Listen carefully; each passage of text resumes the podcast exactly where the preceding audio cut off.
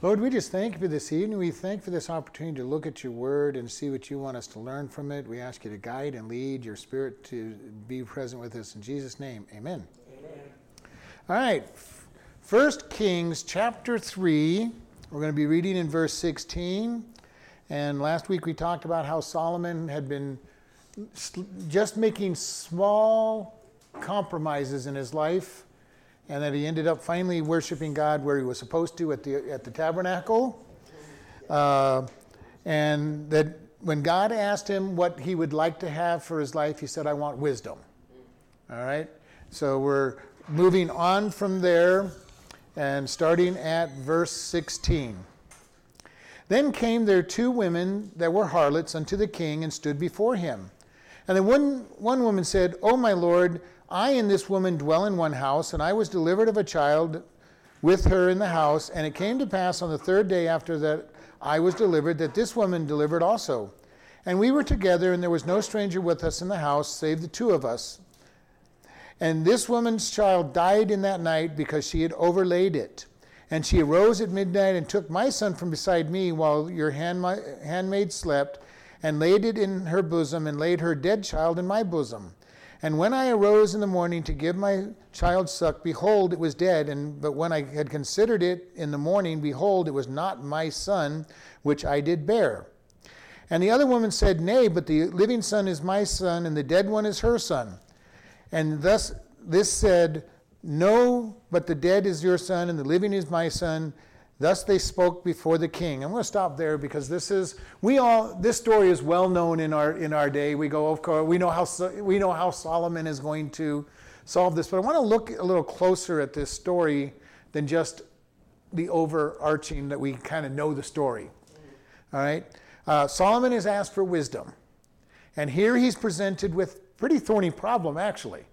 There's two people with no proof on it. They didn't have a hospital footprint to go go check at the footprint, you know, on the on the born life uh, born certificate. There's only two mothers claiming to have this be their child, and it is a situation that is faced by people a lot when you're trying to deal with people that have no nothing that you can prove. And there are a lot of situations where you can't really prove the situation, and that's where God can step in and give us that detailed idea. And so this is the problem before him. Two women, no hospitals involved, so nobody's ever seen these babies other than them. Apparently very young. I mean, they're still very young. You know, the babies were three days apart. And it said one overlaid it, which means she rolled over and, and suffocated the baby.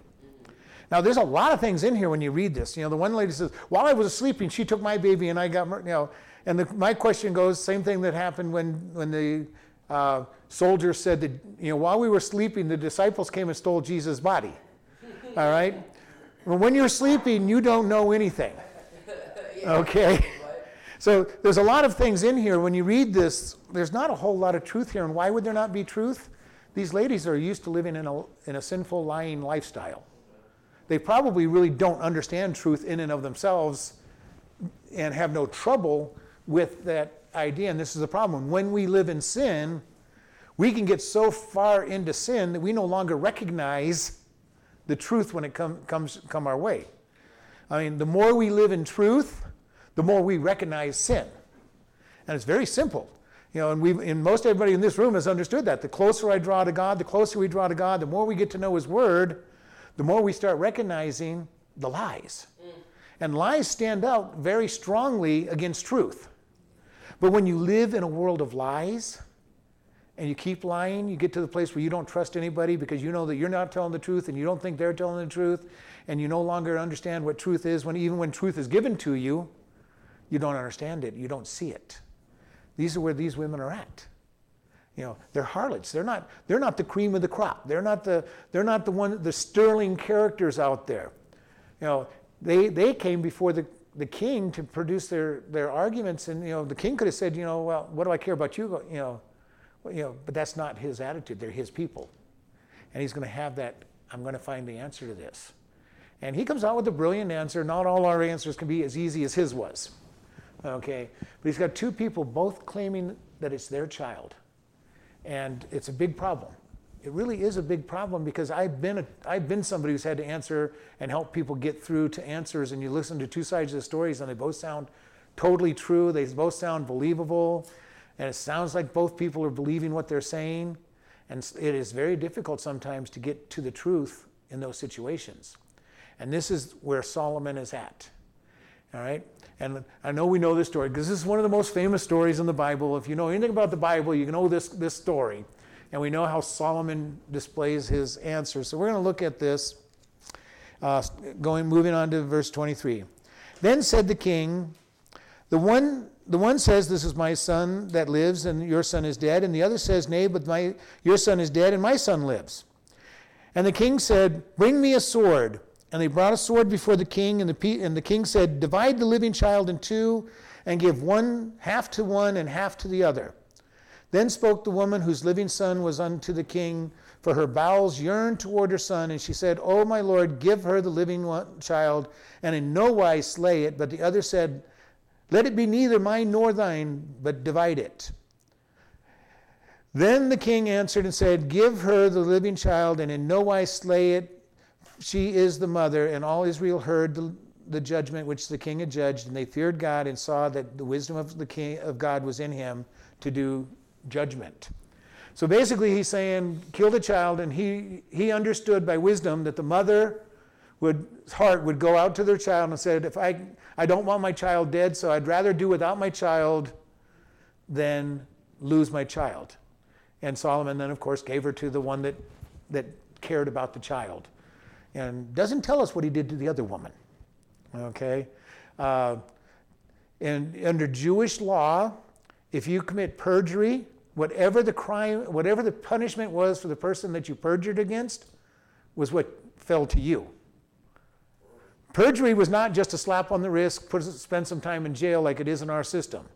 If you were at a capital offense and you perjured yourself, and it was found out that you had perjured yourself, you were put to death because that was the price of the capital crime. If the price was to, that you were going to have to pay back four times as much to the person, then you, as the, as the person who perjured yourself, you know, you want to talk about being able to stop perjury? you know, uh, it was a pretty effective way to stop perjury because you got back what it was. And I don't know what the, what the penalty on this would have been. I really don't. But I'm sure that the other girl did not get scot free You know, well, you claimed this child and you, and you came to the court, you wasted the court's time with this false claim. I'm sure she did not get away without any punishment. The Bible doesn't tell us what that was. It just keys in on the fact that Solomon came up with a very good solution to a he said, she said, or in this case, she said, she said situation that really had no answer other than the mother's love being brought out. And, you know, and this is some of the, one of the things that happens to us. If we will start listening to God, He will advise us, He will lead us, He will give us discernment in places that seem to have no answer. We will get an answer. Sometimes the answer doesn't seem to make any sense until afterwards. And there's been many times where God has said, "Don't do something" or "Do something," and I go, "God, I don't understand. You know, I don't understand why you're doing this." And a week later, I find out exactly what why he said. You know, hopefully I listen to him. And usually as a pastor, when it comes to the church, I try to listen to God. In my own life, I'm not as good, but, but for the church, I go because I really have some responsibility here, you know, to everybody in the church. So I try, if God is speaking to me, I try very hard to listen. Not that I do it perfect, but you know, we listen to him, and he'll give us the nudge in the right direction. Sometimes he'll give us a shove in the right direction if it's a serious you know, and we can fight against it. We can argue against it. You know, you've got to, but you picture this. Solomon go, goes out there and he goes, okay, hey, soldier, bring your sword over here. We're going to cut the baby in half. You know, and probably, everybody was probably looking at him like, what kind of solution is this, Solomon? You know, you're going we have one baby, now you're going to kill a second one? You know, uh, and it was kind of like that is actually the law if you were if you had borrowed something from, from somebody and it died in your position in your possession and it was something that you did not know about you weren't responsible for if you were responsible you got the dead one and, and your and the other person got the live one but if you weren't responsible you you would cut b- both the dead one and the and, and a live one in half, and you'd both get half of it. Okay? So Solomon is actually applying God's law to things to children. Not that he was going to cut that baby in half. I, am sure he was never going to cut that baby in half. He was depending on the mother having the heart saying, I am not going to let my child die. I would rather let my child live with this other woman who I'm going to hate for the rest of my life because of this, but I'm going to not let my child die. And that was what Solomon was hoping for and looking for. So we see here the wisdom that God gives. And it can be any situation. And if you've ever tried to solve problems between two people, it can be tough, especially if there's no facts.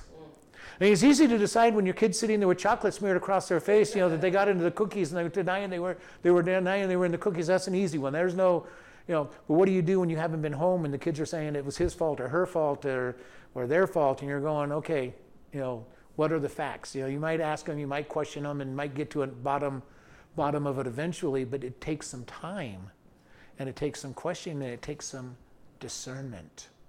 And you know, interestingly enough, sometimes it's just when we're witnessing to people, God will give us discernment. People might, you know, oftentimes people will say something, they don't even know why they're saying it. Okay. Um, there was an event that my dad was saying. He brought some friends over to church one time that were lost, and they're going. He goes, and they go, well, we don't like church. We never know. My dad goes, you'll never know what's happening. They go, well, we bet there will not be line dancing in your church. No. Okay. Now that church never had line, never had dancing. Period. Much less line dancing. But the singers that night, in the middle of their song, decided to do just a just a quick few seconds of a line dance. Okay. Uh, didn't go over well with many of the pastors, but it was God telling them to do it so that this person would see that God was true. You know, what happens out there? We never know what we're saying sometimes. You know, there's times when you might say something to somebody and they go, That's just what I needed to hear from God. And you're going, What did I say? What in the world did I say? I don't know. What did, what did I say? You, you don't even know. I was praying to hear just those words that made no sense to you, but made perfect sense to me. We never know what it is if we just listen to God and open our lives up just to be able to do or say what He wants us to say and do. And this is the key to this whole section here. It's a long section. There's not a whole lot more I can say about that section. But discernment is so important. God gives wisdom to His children. It's not just Solomon, he gives wisdom because the Holy Spirit indwells us. And if we are in tune with God and we are listening to the Spirit and we're trying to walk with God, the Spirit will work. The Spirit will let us see. And it's wonderful when, th- when it really works and you're looking through and somebody's trying to, trying to pull some kind of game on you and you're just looking at it like, uh, I see right through the. I mean, you did a good job at it. You did a great job at it. I should, I should, I should have been, I should have been tricked. But God has just opened up opened it up and you're not, you're not tricking me. Know, normally I don't tell somebody, but, but I just get that. It's kind of like watching the bad magician do their trick and you're seeing everything they're doing. You know, God will open up our eyes and discernment sometimes just to see these things. Or when we're witnessing to somebody and God just opens up our eyes for just the right way to approach that person and we are able to witness to them, and all of a sudden it is just so powerful because God is there you know, or you're sharing their testimony or, or some activity and God is in it. And there's times when I know God is in the message that I give. There's times I know that it's me. Not that it's a bad message for everybody else, but I know that it's me teaching, and there's times I know that it is God teaching, that He's just using it. And it may be a mixture of both throughout the message.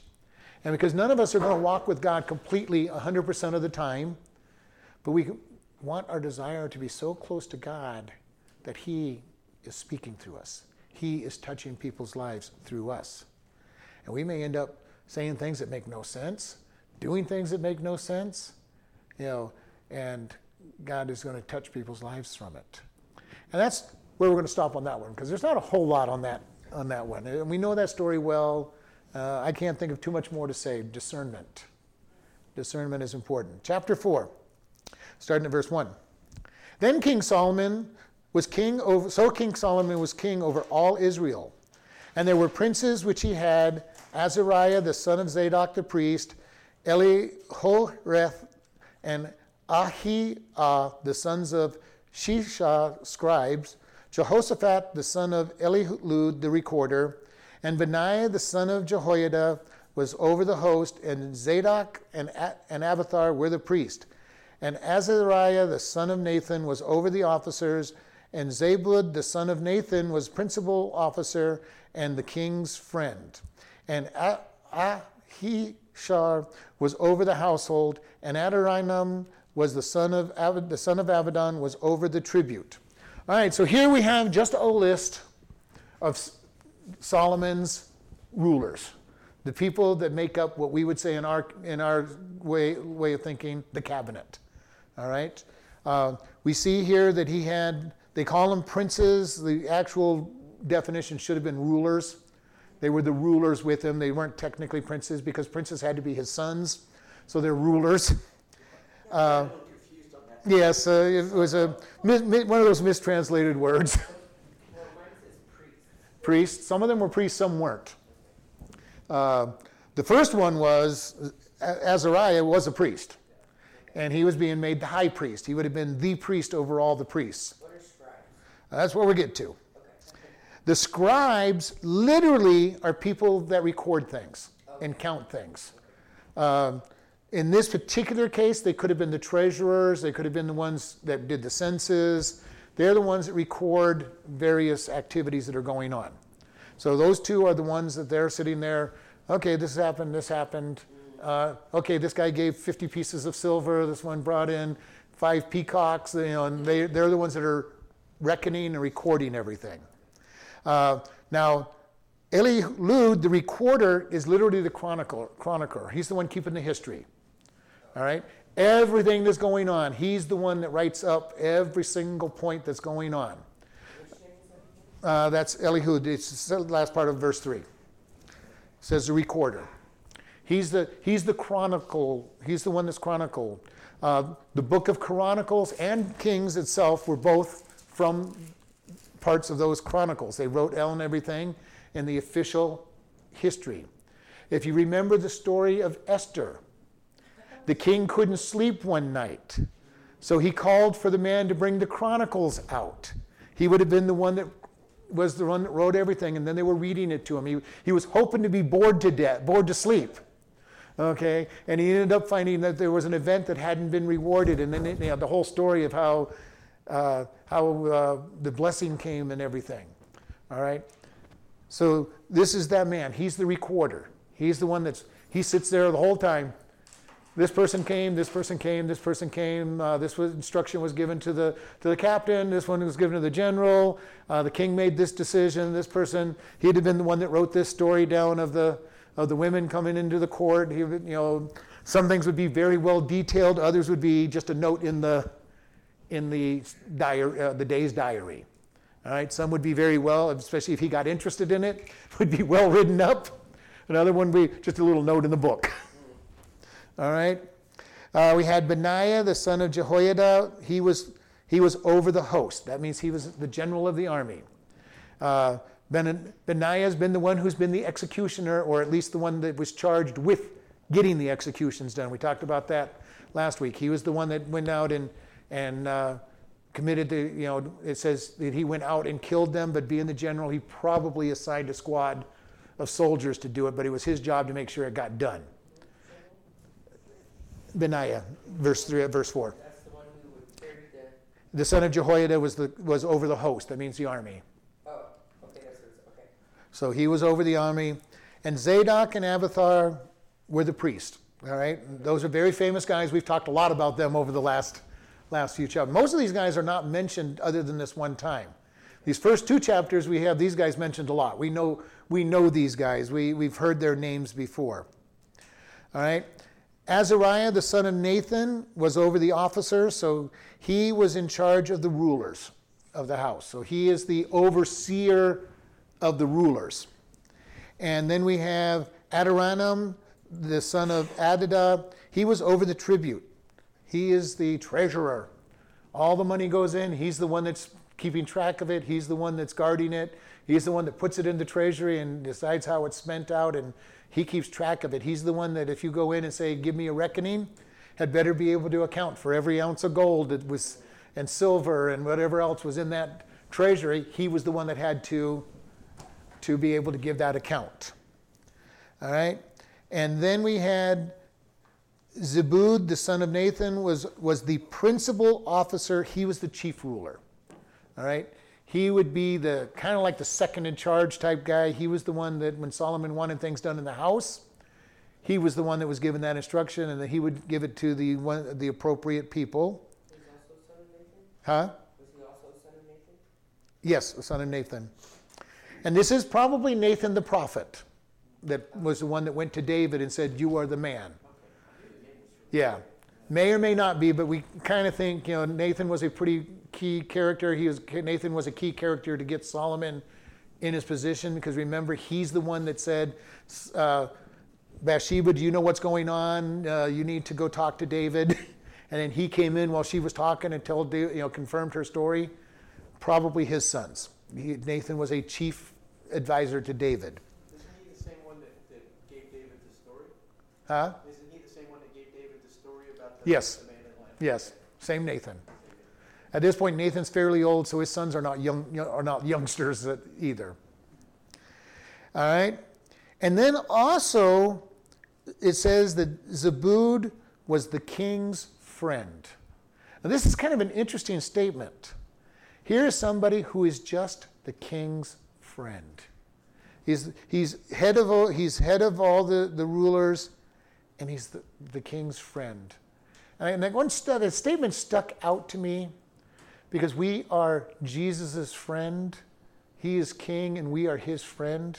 So I see a very small picture of Jesus here because we have the ear of Jesus as his friend. Now, we have a deeper relationship because we're also the bride of Christ, which makes us one with him. All right? So we have a deeper relation than just friendship. And because of that relationship with Jesus, we then also get to have the Father be called our Father with all the rights and privileges of that position. And this is a beautiful picture. There's a friend, he has a friend amongst all these people. And then it says Abishai was over the household he would be over the servants. All right? Kind of like the butler. you know, he is over, he is a servant, but he is over all the other, other people. And Adoniram is, is over the tribute. I mentioned him already, sorry. So we have just here a list of people that are important positions. You know, and the thing I think about when I see this and the next list that we're going to look at how many times do we do things in our life and think that we're being insignificant? You know, nobody knows who we are. Nobody knows anything about us. Who knows anything about what the butler does?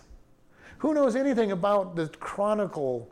And yet their names are in the Bible, being read 4,000 years from when they happened, and they're being recognized.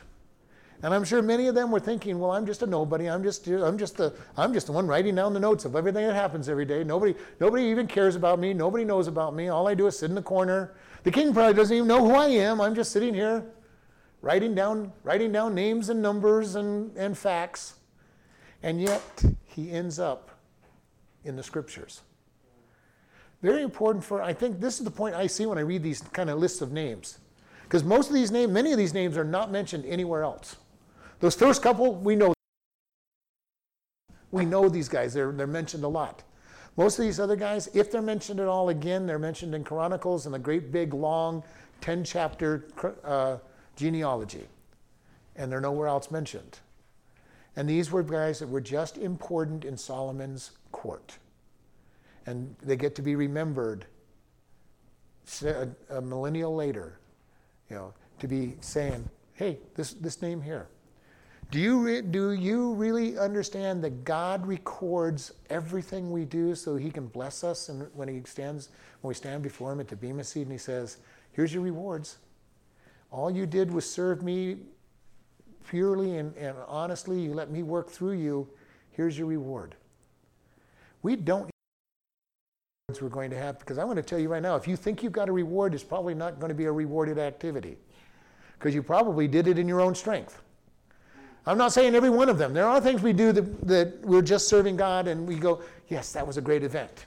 You know, people got saved and I know God was working, but we don't take pride in it. But I'm going to tell you, most of the things that are going to surprise us was the smile we gave to somebody that encouraged them, the pat on the back that encouraged them, the way we lived our life and then going, oh, that's the way a Christian's supposed to live. And we don't even know that they saw it. You know, until we get to heaven and God says, see, right there. Because you put them on the right path, they got saved, you know, next day, a year later, two years later, 10 years later, but you were one that showed them what a real Christian's supposed to look like and changed their life. And we're going, God, I don't even remember that. He goes, Exactly.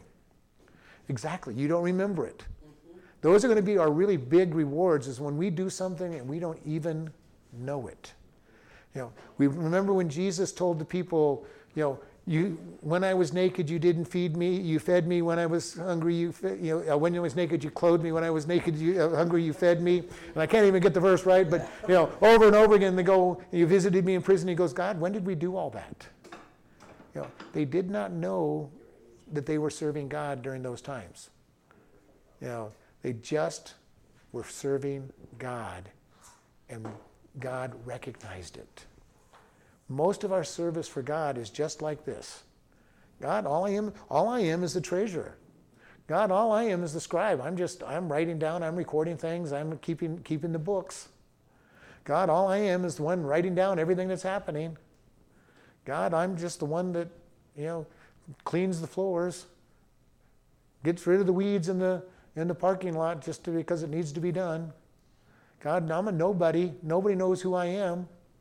And God says, That's fine, I do. That's these men. That's these men. Now, granted, they're in positions of authority. There were certain people that know them. But you know, for even us in America, how many of us can name even two or three people in the cabinet of the president? You know, most of us can't even name our own congressmen and congresswomen, you know, in, in, in most cases. You know, so that's these type of people. They're in positions of, there's certain people who know them, but most of the people don't know them. And here we are, several thousand years, reading their names. We don't know much about them. We don't know what they did, what they didn't do, but their faithful service was recorded to be remembered. And this is the way it is for us as we serve God. He records our faithful service. You know, and most of the service that we, re- that we record is never going to be known, never going to be known by us until we stand before God.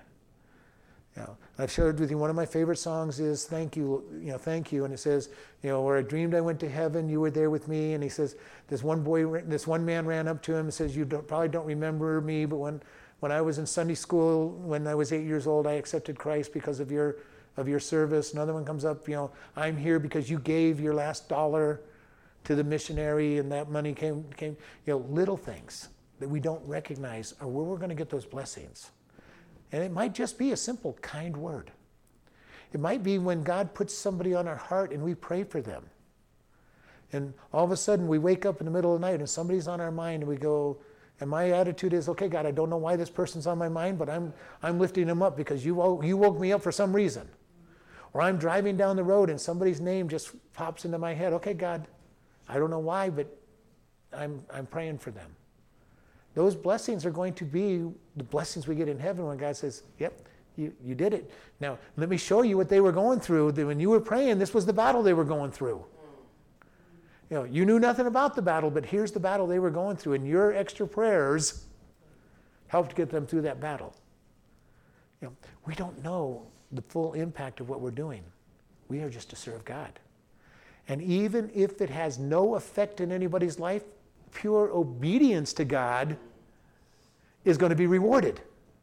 God says, Well, it didn't really make any change. They still made the wrong decision, but you were obedient. Here's your reward. And we don't do it for the rewards, we do it just because we're looking to serve God. And that's where our rewards come. You know, because I know, and I shared this with the pastors one time. I'm going, you know, how many pastors get up and preach a wonderful mes- uh, message and people get blessed all over the place. but we may not get any blessing because we're doing it for only one reason. The church paid us to get up front and speak that day. And if I didn't get up and speak, I wasn't earning my pay, so I got up and spoke. And it may be a great message, but it wasn't a God message. You know, people in the audience may have gotten a lot out of it, may have gotten gold, silver, and precious stone and changed their life. But that attitude to me, I did it for the wrong reasons. It wasn't the right way. And I just had a whole bunch of wood. Good, strong, sturdy building, good, you know, worth something, but burns up. Other times it's wonderful. It's wonderful to teach. You know, and I'm not saying just because you do something because you have to, it's wrong. Just make sure you're still doing it with God. And it's very important that we do that. And these men just get listed. Nothing, nothing really said about them. Their name and their job. But they're remembered. Thousands of years later, they're remembered. All right, verse 7. And Solomon had 12 officers over all Israel, which provided victuals for the king and his household. Each man his month in, in, a, in a year made provision. And these are the names the son of Hur in Mount Ephraim, the son of Dekar in Makaz, and in Shaalbim, and Beth Shemesh, and Elon Beth Hanan, and Hesed in Eruboth. To him pertained Succoth, and the land of Hepher, and the son of Abidab in all the region of Dor, in which the Tabbath, the daughter of Solomon, and, and which had Tabath, the daughter of Solomon, to wife. Baana, the son of Ehli, Ahilud, to him pertained Takanach and Megiddo and Beth Shean, which is by Zartanah between Zer, Zeriel, from Bethshean to Abel, uh, Abel Meholah, even to the place that was beyond Jokneam, and the son of Geber, the Ramoth Gilead, to him pertained the towns of Jair, the son of Manasseh, which were in Gilead. To him also pertained the region of Agab, which is in Bashan, threescore great city, cities which, with walls and brazen bars. Ahinadab, the son of Id, Iddu, had Mahanaim, and ah, Ahimazir was in Nath, not Naphtali, and he also took Vashmath, the daughter of Solomon, to wife. Bahana, the son of Hushai, was in Asher and in Aloth, and Jehoshaphat the son of Ba'uah in Issachar, Shimei, the son of Elah in Benjamin, Geber, the son of Uri, was in the country of Gilead and in the country of Sihon, Sihon, king of the Amorites, and Og, king of Bashan, and he was the only officer which was in that land. Judah and Israel were many as the sand, and which is by the sea of the multitude, eating and drinking and making merry. Long list of princes. Some of these cities, some of these cities may or may not sound familiar. Okay, uh, some of them we don't know where they're at. All right, so I I gave up after a while. I, I didn't know the maps well maps well enough. But some, let's look at a couple of these names on here. But these men, for one month, had to supply Solomon's palace with food and supplies. Now, we think, okay, big deal. They had one month to supply these foods. Well, wait till we get to the list of what they had to supply on a day. The number we're going to have is per day, and they, and they served this, they, they had to provide this for 28 days. In uh, 28 days every month. All right? So Mount Ephraim is just, just north of, of uh, Jerusalem. All right? Uh, and we see here uh, that one of the two of these guys were married to Solomon's daughter, so they actually had become princes in their in their right because they were they were in, in married to to the princesses. Uh, so we, we have two of the guys that were married to Solomon and were, were part of his. Ramoth Gilead is up around the Benjamin uh, is around uh, Bethlehem. All right. Um, that one is a very famous one. We talk about one of our famous verses. Ramoth Gilead, you, you know, was weeping, which means Benjamin of Bethlehem was weeping. So it's another name for Bethlehem. Uh, we come in here and we see uh, another one that we look at Bashan, which is on the east side of the Jordan River, up around the northern part. Uh, Bashan is why the two and a half tribes stayed on the other side of the river because it was the best, the best ground to, to feed your flocks. And it, it became a very famous place. You'll see the, the cattle of Bashan were bigger and larger than everything. That was a great place to grow, you know, grow. Feed your cattle and have them grow. All right, so that is that area. Uh, as we look at Bashan, um, we see the names of Og and uh, Sihon.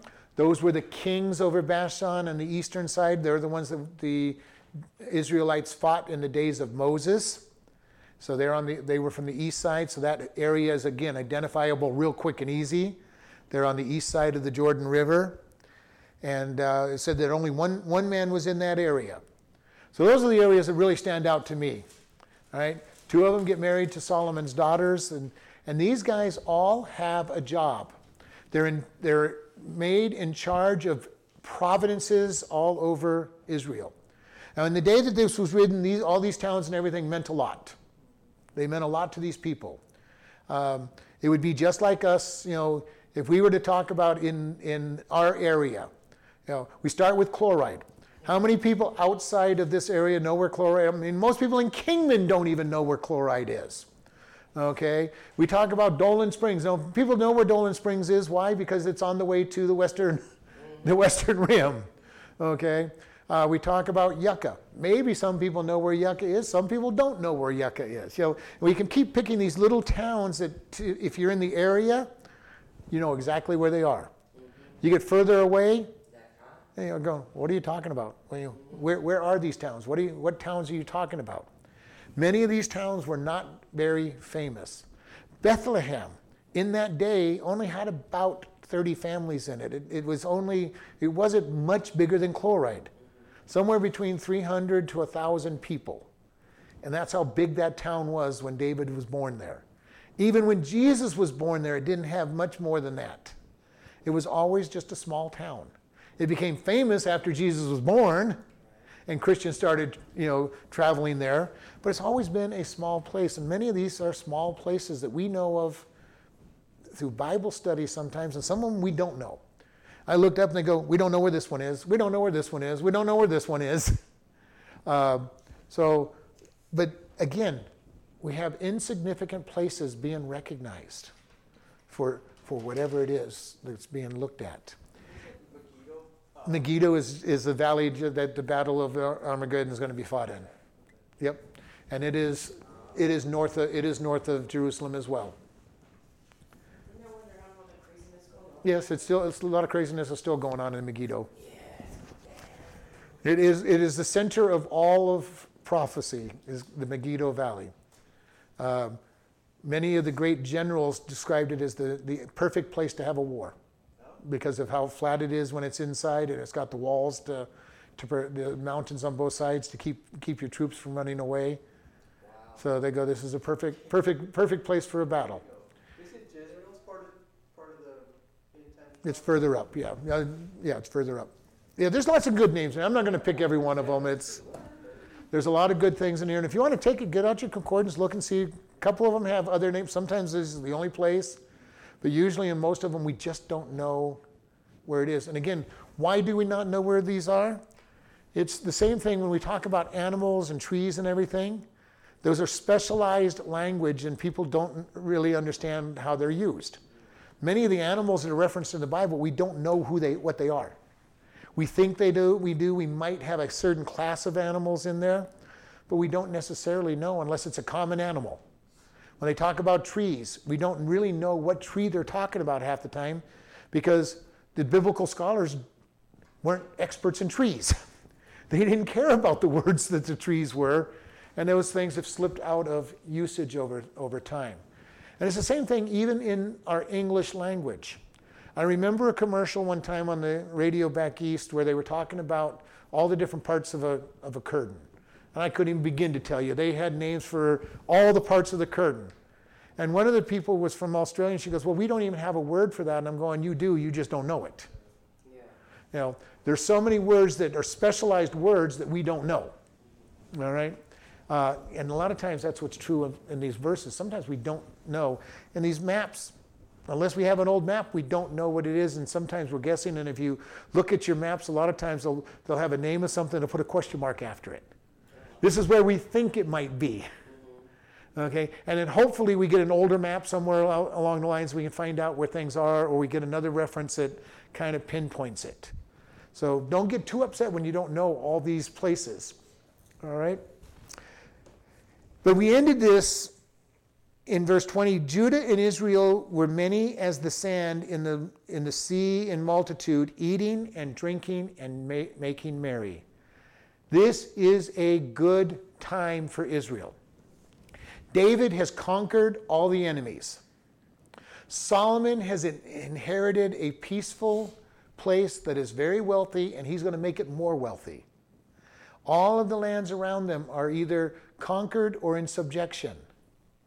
We're going to read here that he owns the land from Egypt all the way to the Euphrates River. He owns all the way to the Mediterranean Sea, and they have land over the other side of the Jordan. Almost every piece of land that Abraham walked on, which was promised to them, almost everything was owned under Solomon's reign that Israel was supposed to own. It's a time of celebration. Now, having said that, times of celebration are also the worst time for your spiritual life. Because uh, it is funny to think that so many people want money, they want, they want stuff, and yet stuff often drives people away from God because they forget they need Him. They forget that He is the one that gave it to them. And they go, they start trusting in their stuff. And that doesn't mean the stuff is bad. You know, you can have stuff and still follow God. And God wants to bless us. But I have seen more people over the years in, Christ, in the Christian walk get blessed with stuff and then stop coming, stop following God. You know, and you go, well, where have you been? Well, you know, I got, I had to go out to the summer cottage, and I had to use my boat, and you know, I, I we went out for a ride on the bikes, and we went out for, you know, we went, went we did this, we did that. We've got all kinds of stuff. You know, we just got to use the stuff. You know, and I understand you got to use your stuff, but don't buy so much stuff. You know, if that's gonna, if the stuff is going to distract you from God, don't buy the stuff. Keep using it for God. And you know, and it's not everybody that happens, and it's not wrong having stuff. You know, we don't. There's nothing good about poverty necessarily. If God wants you in poverty and that's where you need to be, He's going to bless you, and you're going to be done, doing well. But if He gives you all kinds of gifts and, and blessings, use it for Him and, and enjoy the blessings He's given you. But keep using it for Him. Keep serving Him. Keep in His Word. Keep in His church. And some of the greatest people I've known in churches, people would not have known how wealthy they were. You know, the church needs you know fifty thousand dollars. They just write a check and give it you know give it give it secretly behind you know behind everybody's backs and say I don't even you know. And I had people at the previous church where I was treasurer that would say this is to be put into the bank. I don't want anybody to know where it came from. And I'd look at it and it was what we needed to, to pay you know to pay some big big bill. You know, so I got to know who the wealthy people were, And I never said who they were and never would because they didn't want people. They didn't live like they were wealthy. Yes, most of them had stuff. Most of them had nice stuff, but the stuff was not running their life. We're going to see that the stuff in Solomon's life and, and the people of Israel is going to lead them away from God. And it can, and it does quite often. It depends on our heart. We have to be able to say, God, I want to serve you. And this is just stuff. We hold the stuff loosely. And God says, get rid of it. We get rid of it. God says, you can keep it. You keep it. But don't let the stuff control you. And because it's important. And I would much rather have stuff than not have stuff. I've been in both sides of the coin. It's kind of fun having stuff, but I don't want my stuff to rule me. If God says move, I want to be able to just leave everything behind and move If I can't get rid of it, I can't can't sell it, I'll just leave it behind. I've I've done it many times in my life, just left everything behind and had to regather the stuff. But there's but even that you have to be careful with that statement. Traveling light is not necessarily a righteous way to be either. Okay, what the actual part of that should be is my stuff does not possess me. Okay, I can leave without needing the stuff. All right, It- because there's nothing wrong with the stuff. There's nothing wrong with going out with stuff as a missionary, but we can't let the stuff control us. There's times in the church where they believe that he had to be wealthy to be to be righteous. All right, that was Job's problem, and that was his friend's problem. You know, if you weren't wealthy, something was wrong with you. And it's, and it's been that way off and on. Then there's times in the church where you got to be you got to be broke. Can't have anything. If you have stuff, you're you're not righteous. It's neither side is right. There's nothing inherently righteous about having wealth, and there's nothing inherently righteous about having nothing. It all depends on your attitude toward the stuff. Israel is in trouble at this point. Not yet, but we see the same thing we saw in the previous chapter where Solomon is making just little bit bad decisions. He went to worship God in the wrong place. He finally came back and worshiped God in the right place. Little steps of wrong decisions. And usually our wrong path starts with just a step or two off the path. You know, well, God, you know, this ground is pretty hard. I, look, I just want to walk over here in the, in the soft grass and the, and the soft dirt. You know, this ground is hard that you're making me walk on. And the next thing we know, we've drifted further and further and further from the path, and we go to look for the path and we can't find it. You know, the alcoholic did not start with that first drink thing. I think I'm going to be an alcoholic. You know, they're just, I want to stop thinking about whatever I'm thinking about. All my friends are doing it. I want to fit in. The drug addict is the same way. The person who falls into fornication usually doesn't just decide one day, well, you know what, I think I'm just going to go sleep around you know, a lot. I just think that that's just really what I want to do today. You know, it starts out with trepidation on the first time and trepidation on the second time. Before long, it's second nature and you're, you're doing it all the time. Same thing with adultery. Most people don't wake up one day, you know, I just think I'm going to cheat on my spouse today. I think that'd be a really good thing to do today. That's not usually what happens. I mean, yes, there are some really strange, bizarre things where that does happen, but usually it's a long sequence of events where you're you're in the wrong place at the wrong time, or you're in the, the wrong attitude when that person is just being nice to you, and they may not even be trying to seduce you at that time, they're just being nice. And you haven't had somebody be nice to you in a long time, and all of a sudden, there's an attraction that starts sparking, and you start thinking the grass is greener on the other side. And before long, you're caught. This is the way sin works little sin, little dangling. Eve in the Garden of Eden, spending a long time looking at the tree and wondering, why did God say we couldn't eat of that fruit? Was, was the first time she'd ever been looking at that fruit the time Satan talked to her? I don't think so. I think she was over there a lot. And Adam was probably there a lot. I wonder why God said we couldn't eat this fruit. Okay, let's walk away. Yeah, I wonder, God, you know, I just don't understand why this, this one tree. You know, this one tree. Put that little bug in your ear like, well, And then Satan came along to, to, to really tempt. But there, I'm sure it was one of those things where they were like, I wonder, I wonder why, I wonder, wonder why. Nothing, not wanting to, not really wanting to, but just, I wonder why, as I walk by. They were in a garden, they didn't have to be anywhere near the tree. And yet they, they were found near the tree. You know, and you know that it had to have been something along those lines. I wonder why we can't eat this tree. And when that really takes us to the thing about sin, we need to stay as far away from sin as we possibly can. We don't dangle around the edges and dance around the cliff edge and then wonder why we fell off the cliff. We always want what others don't have. Satan tempting us. No, It doesn't have to be Satan even. It can, it can be us. Our hearts desire things too. I mean, the lust of the eyes and the lust of the flesh and the pride of life wants things that we don't have. And Satan then turns around and really you know, sticks the sticks the knife in and twists it around a little bit. But you know, we we we can do enough damage ourselves without even having him get involved. So we see things that we want, and our flesh wants it, and then our our mind gets involved in saying, if I could just have that, I'd have a better life. And we do the, that's the process all the time. We see, we want, and then we we justify it. And we have to be careful. We cannot be playing around the edges of sin. The alcoholic who gets saved, who, who says, I'm not going to touch, and they've been doing a really good job, and then they decide they're going to hang out with their friends while they drink. And I'm not going to drink. Well, they might do it for a while. Maybe they'll get away with it for a long while. But eventually, they'll probably fall. Yeah, it's one, one's not going to hurt. Yeah. So we need to be very careful about this.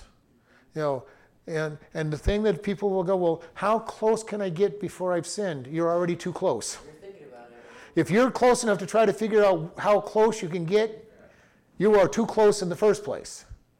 You know, because yeah, if you want the letter of the law, you can get pretty darn close to things. But you're tempting yourself. Why? It's like going up to the Grand Canyon and playing on the edge of the rim and then being surprised that you fell into the Grand Canyon. Now, of course, you know, you're never going to have another thought after that, but let's, let's make it a ditch. You know, it's a, it's a three foot ditch and you're playing and skirting around the edge of the ditch and you end up falling into it. And you wonder, how did I fall into it? You were too darn close to the edge. you know, you shouldn't have been that close. And any time that God is telling us that we're too close to a sin, we need to get away from that sin. All right? If you catch yourself wondering, have I crossed over the line? You may not have crossed over the line, but get moving away from it. Because that's the Holy Spirit saying, you know, you're, you're too close. Get moving away from that.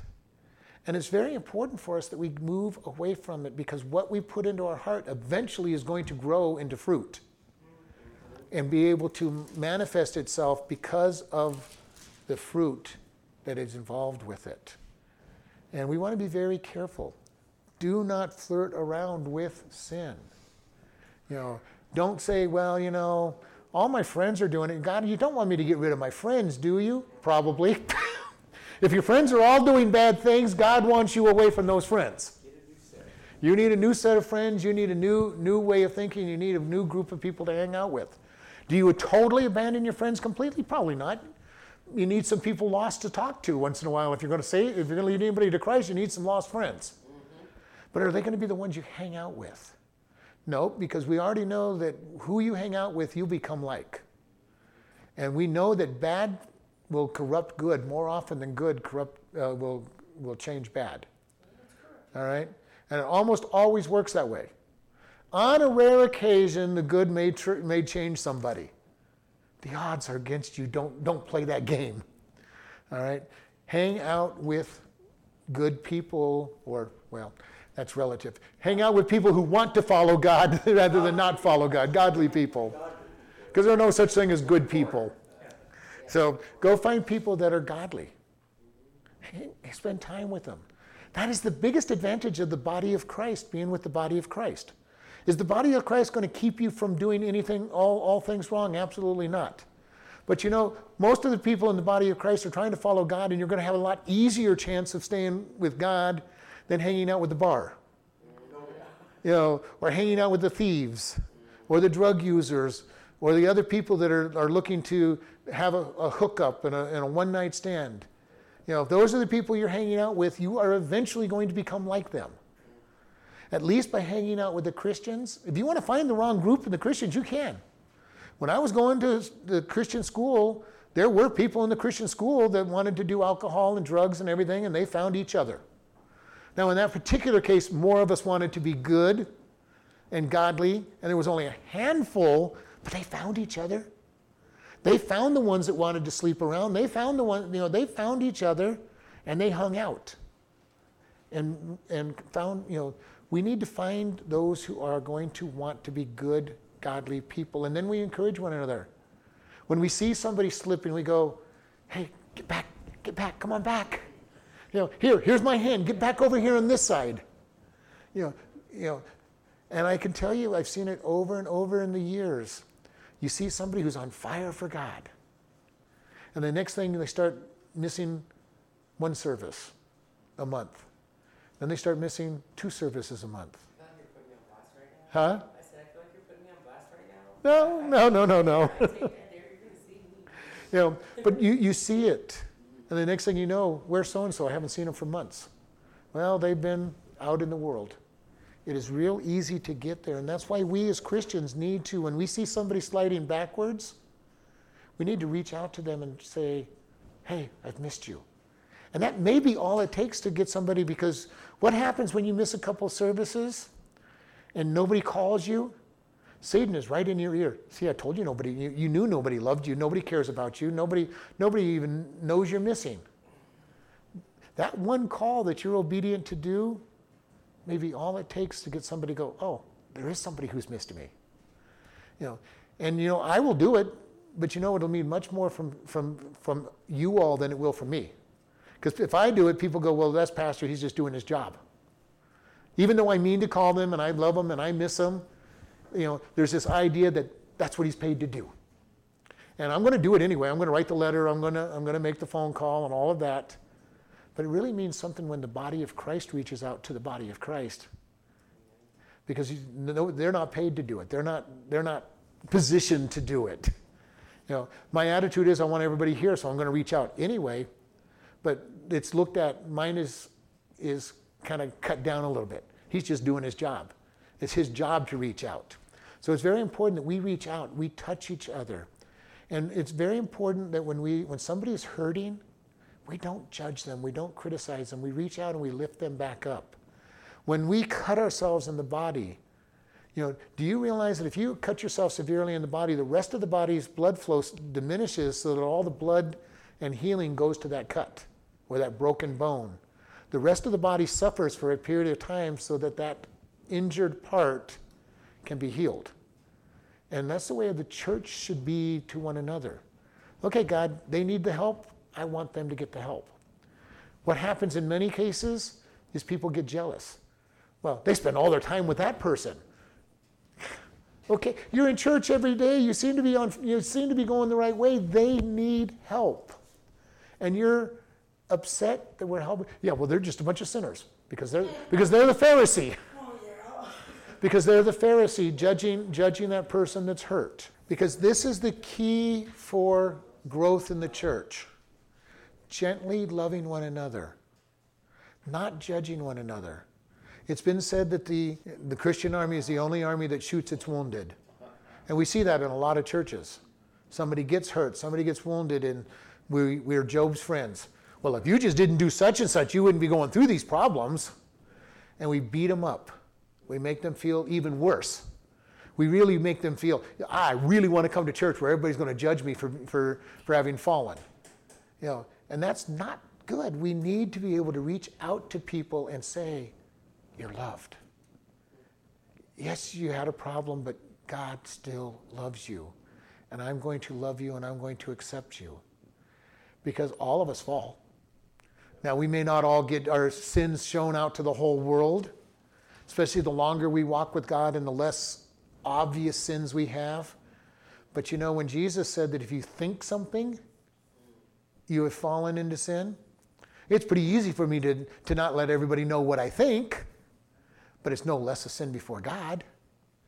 You know, and you know, and it's you know, if you're a new Christian or a young Christian, and you've got some big problems in your life, and you're falling down flat on your face a lot, and everybody's seeing those, doesn't make you a less of a Christian. We lift you up and say you're loved. Come on back. But Satan wants us to think, you know, you know, Satan loves to get us to sin. He'll tell us that God will forgive us of our sins. You know, you can do that. God will forgive you. Ah, the church will probably forgive you too. And as soon as you sin, he's in your ear saying, You're a terrible Christian. How could, how could you have done that? Nobody is going to ever forgive you and, and accept you again because of what you did. And then what do we do? We might even fall for it. Well, you know what? I really am a terrible person. I might as well just go back to what I was doing because you're right. Nobody, no, none of those guys are ever going to, or he'll even worse yet, will cross the path of the most judgmental person in the church who will confirm what Satan has been telling us. instead of going and seeing the people that are going to love us and care for us. The thing about the people in the body of Christ are there are some really bad examples of Christ in the body. And I'm not saying they're not a Christian, but they're judgmental Pharisees who are going to judge you for everything. And then there's those that are very Christ like. They're going to love you and, and be kind. So do not take it personal when the Pharisee comes and attacks you. Just say, okay, you're not the one I want to go talk to. Let me go find somebody else.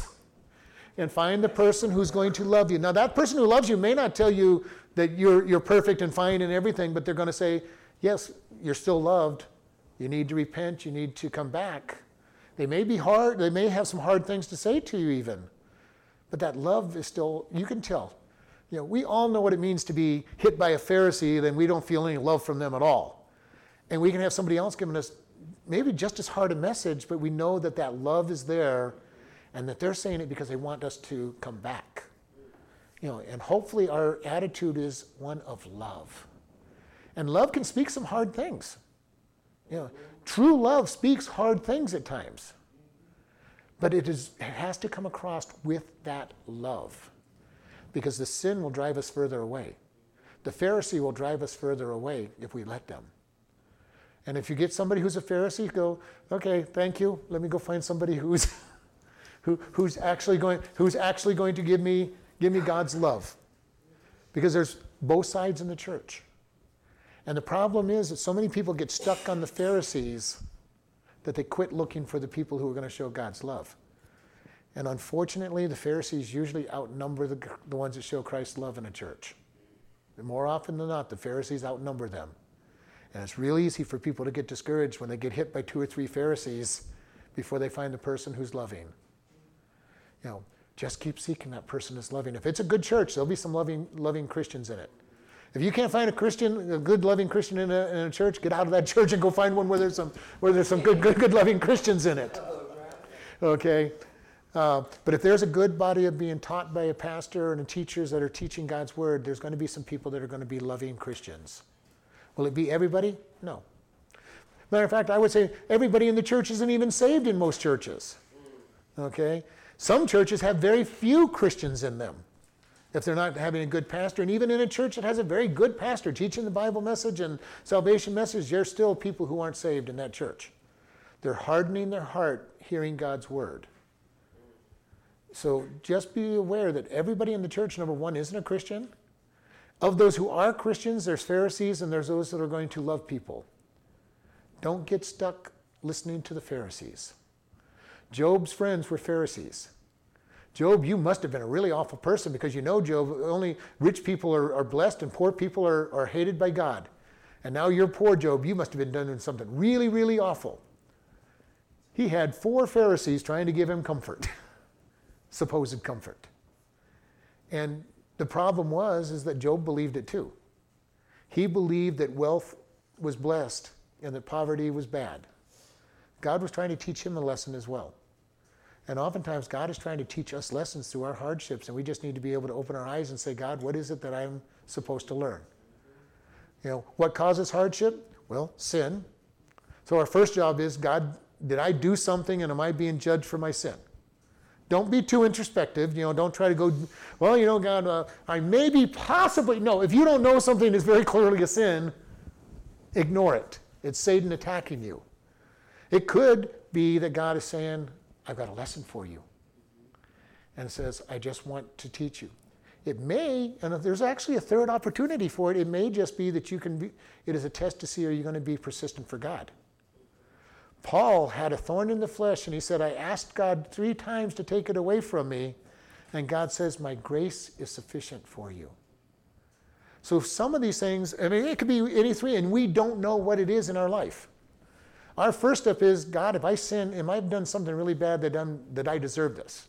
And again, don't get so introspective that you say, well, you know, I did this halfway, so it must have been that. No. No.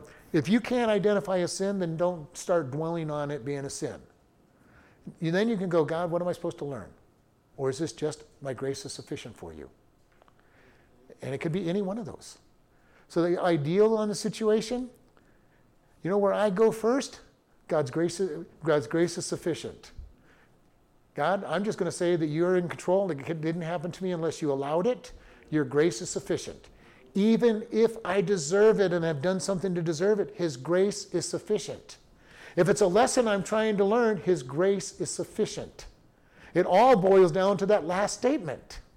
His grace is sufficient. God doesn't allow anything to come into my life that He doesn't allow. And there's a reason for everything that He's, it's either a punishment or a lesson. And all I've got to do is say, God, your grace. Repent if I know I've done something wrong, and your grace is going to get me through it. God, I can't think of anything I've done. Your grace is going to get me through it. Help me learn whatever it is I'm supposed to learn, or if I'm not supposed to learn anything, your grace is sufficient. Makes life a whole lot easier. Bad things happen. Okay, God, it's all grace. Your grace is going to get me through it. You're going to give me strength to get it through it.